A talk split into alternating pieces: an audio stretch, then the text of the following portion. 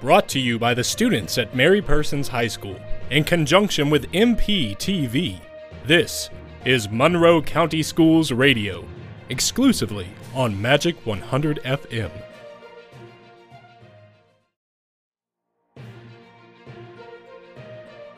To start out our show, we interview financial literacy teachers at Mary Persons High School. April was Financial Literacy Month, and we're excited to feature these teachers on the heel of that celebration. Hi, I'm Amaya Webb, and today I will be interviewing Miz Amy Myers, a financial literacy teacher at Mary Persons High School. Can you define financial literacy? Financial literacy is understanding the skills needed and to effectively use those skills to manage personal finances, such as checking and savings accounts, budgeting, creditworthiness, debt loads, and investing. What is the toughest component of teaching financial literacy? Investing would probably be the toughest component because it's very involved. There are a lot of pieces to investing, and most students simply don't grasp the importance early in life. Retirement and big purchase items seem very far away to them, but boy, do I get their attention when I show them the importance of compounding interest at a young age. It blows their mind. What would you say is most important about financial literacy?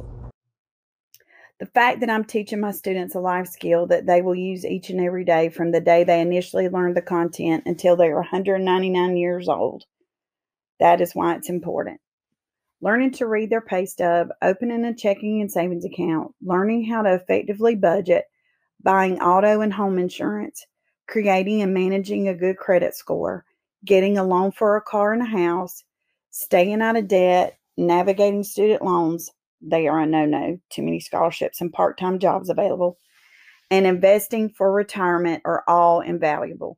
I also believe it's important to provide them instruction at a young age about being financially literate, so they do not become part of the over nine hundred fifteen billion dollars worth of credit card debtors we have in America, or the one point seven trillion dollars student loan debtors in America. Students learn how to responsibly handle debt, which begins with responsibly handling a monthly budget. How do you help your students understand what you teach? I enjoy creating real-life, hands-on activities for my students to apply what they have learned. With over twenty-five years of experience in accounting and finance in the banking and mortgage industries, I bring a ton of real-world knowledge and real-life examples into my instruction. This type of instruction keeps the students engaged and allows them to see what they are learning in a situation that they can really relate to.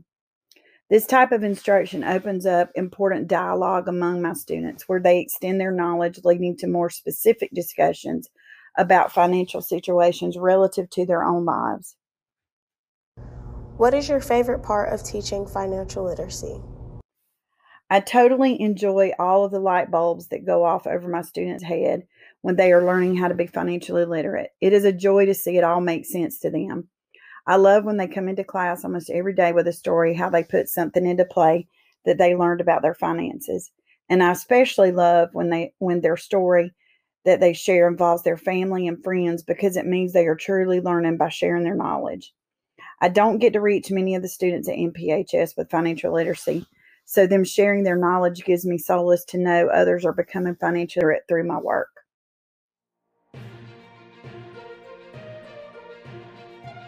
Next, we talk to Miss Jana Lane, an economics teacher at Mary Persons High School.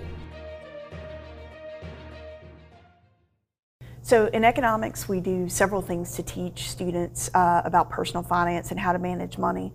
One is that students have a budget project, so they choose a job and then they find a house and a car based on the salary that they're eligible for that job. So we allow students to choose jobs that they hopefully would be interested in after they graduate, and they create a budget for that. In years without COVID, when we were able to have students more interactive, we actually would have a semester-long project where students managed a budget, paid rent, uh, rent on their desk, and earned money through stock market investments and things that also showed students to manage their money for the long term, like retirement. And they could cash that in and uh, spend it in classroom auctions, and I hope to bring that back next year as well. The biggest thing that I want to get across to students at this point is actually twofold. So I'm, I'm cheating with two answers, but I want a good credit score. I want you to be aware of what your credit score is, and I want you to um, know what sort of things affect your credit scores. We talk about that a lot.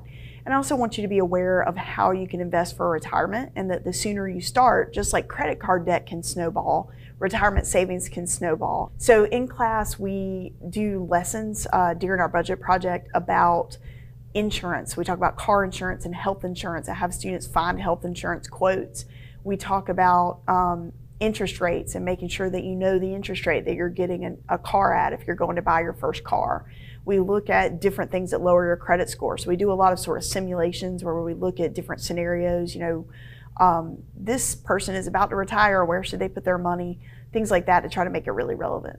So one of the cool things about financial literacy is it's pretty well relevant to everyone. So it's not so hard because students are super interested in it. This year, talking about some of what's going on with the stock market and some of the GameStop and those investments and how hedge funds are getting squeezed out, while that wasn't super personal finance, it came up a lot. And that stuff's hard to explain um, even for me. The whole thing is my favorite unit. So I really enjoy, though, having students look at credit scores and look at what things will increase and decrease their credit score, because a lot of times those rules are a little trickier than you would expect. And so students are often surprised at what helps their credit score and hurts their credit score. Next up, we interview Mark Smith to talk about math and finance. Mark Smith is a teacher down at Mary Persons High School. How does math and finance teach students to manage money? Math and finance provides the financial foundation and the basic knowledge that students need to be um, financially stable. What would you say is the most important part of financial literacy? I don't feel there's one important piece. I feel that the whole course is very important, because if you can be financially stable, and everything that I teach is teaches that and how to build upon that, then less stress will happen in your life because of the finances. How do you use your class to incorporate financial literacy? I typically incorporate a project where, after a chapter of discovering all the taxes that are taken out of your income, uh, have students go and choose three um, three careers that they would typically like to have after high school. And they discover that with the yearly income, that's the high, medium, or low income that they that they are seeing, that that's not the income they naturally will receive uh, because of the state taxes, federal taxes, and then you have your insurance and all of the other living expenses that come with Um, getting out on your own and supporting yourself. So students realize that without the health benefits and stuff like that, you're not making as much. So I try to get them to find something they like, because if you ever work a job that you like, you don't work a day in your life. Um, working a job that you don't like, you work every day. So they come to realize that, first of all, money isn't everything, but it is something that can make you comfortable. What is the hardest part about financial literacy to incorporate into the classroom? The hardest part about the class is getting students to buy into one hundred percent of the class, of the financial literacy. Uh, and when they don't, they tend to go out and make financial mistakes. And that's basically what's going to happen is, if you're missing it in class, and I try to make it as real as I can, the worst thing you can go out there and do is make a financial mistake that's costly. And something that is costly in the real world financially tends to be long-term. Uh, so it takes you a while to fix your financial mistakes. What is your favorite part to teach about financial literacy? My favorite part about math and finance is being able to apply what we learn right then and there. Most of my students have part-time jobs, so they're able to apply taking out the taxes, wondering why in the world am I making eight dollars an hour and I do it for ten hours and I didn't get eighty dollars. And some of them don't realize the taxes and the percentages that they take out and why that's being taken out. And that's what they come to understand. In the end, they've said, well, I really don't make that much anyway. Um, so, so they're able to apply what they're learning at that point in time instead of waiting. Um, and hopefully they'll move on into the real world with a heads up on all this stuff and not being illiterate about uh, their finances and where that money's going and what are they going to be saving the money for, and not just spending it on um, twenty-five thousand dollars truck, which ends up being half of their income.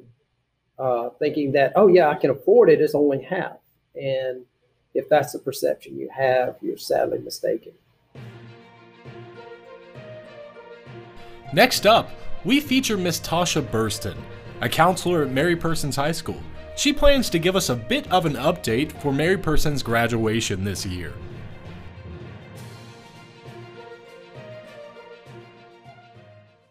Hi, my name is Tasha Burstyn, and I'm here to talk about graduation this year.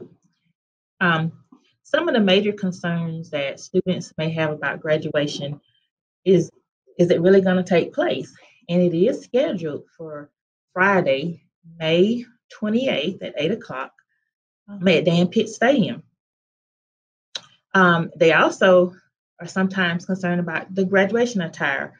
Um, we have, I think Miz Little has put the graduation attire information in the senior Google Classroom for everyone to view. Um, so you can just follow that. Um, it kind of gives you a guide as to what is appropriate, what's not appropriate, what's acceptable, what's not acceptable. Um, the graduation procedure this year is going to be very similar to um, what we had last year. Um, it will be a ticketed event. Um, the attitude towards graduation from students, has it changed? Not really. I think they still get excited um, when it starts to hit them, when they get their caps and gowns for the first time and they're able to actually put it on and get their cords that they've earned over the years from being in various clubs and organizations. So I think the excitement is there and will continue to be there um, as years come by for all graduates. Um, it will be streamed again also. Um, last year, our um, audio video tech students did a fabulous job with streamlining the graduation, and that will be taking place again this year. And it allows for family members that live far away that can't be here to still be a part of the special moment. So we're excited about that. How do I stay excited about the event, even though I'm so involved in the logistics of it?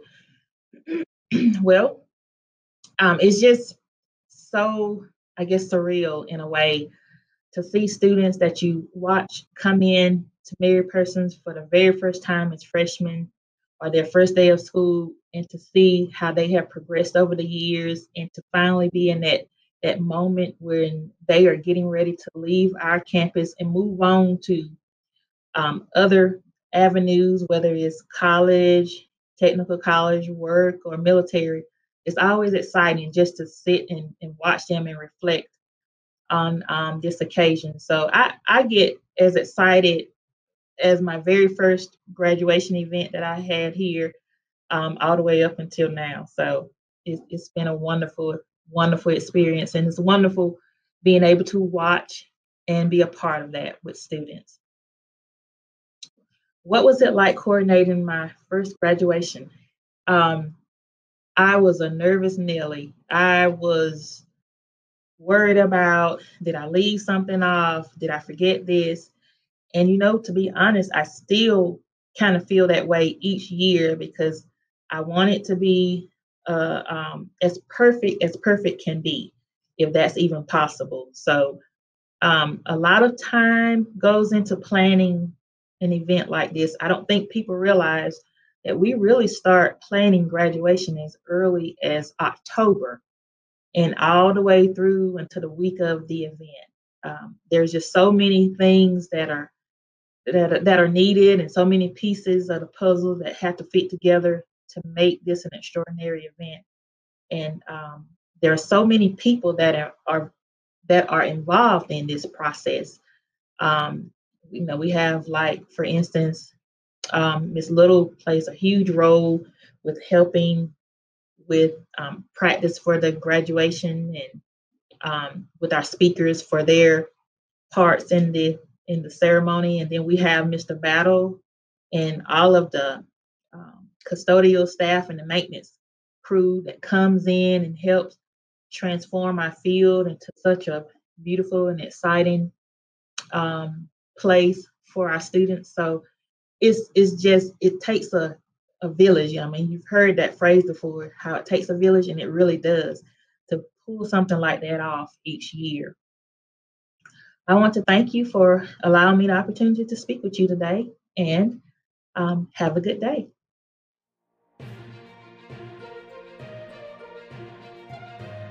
Next up, we invite you to sit back and enjoy the Mary Persons Symphonic Band as they play The Trombone King.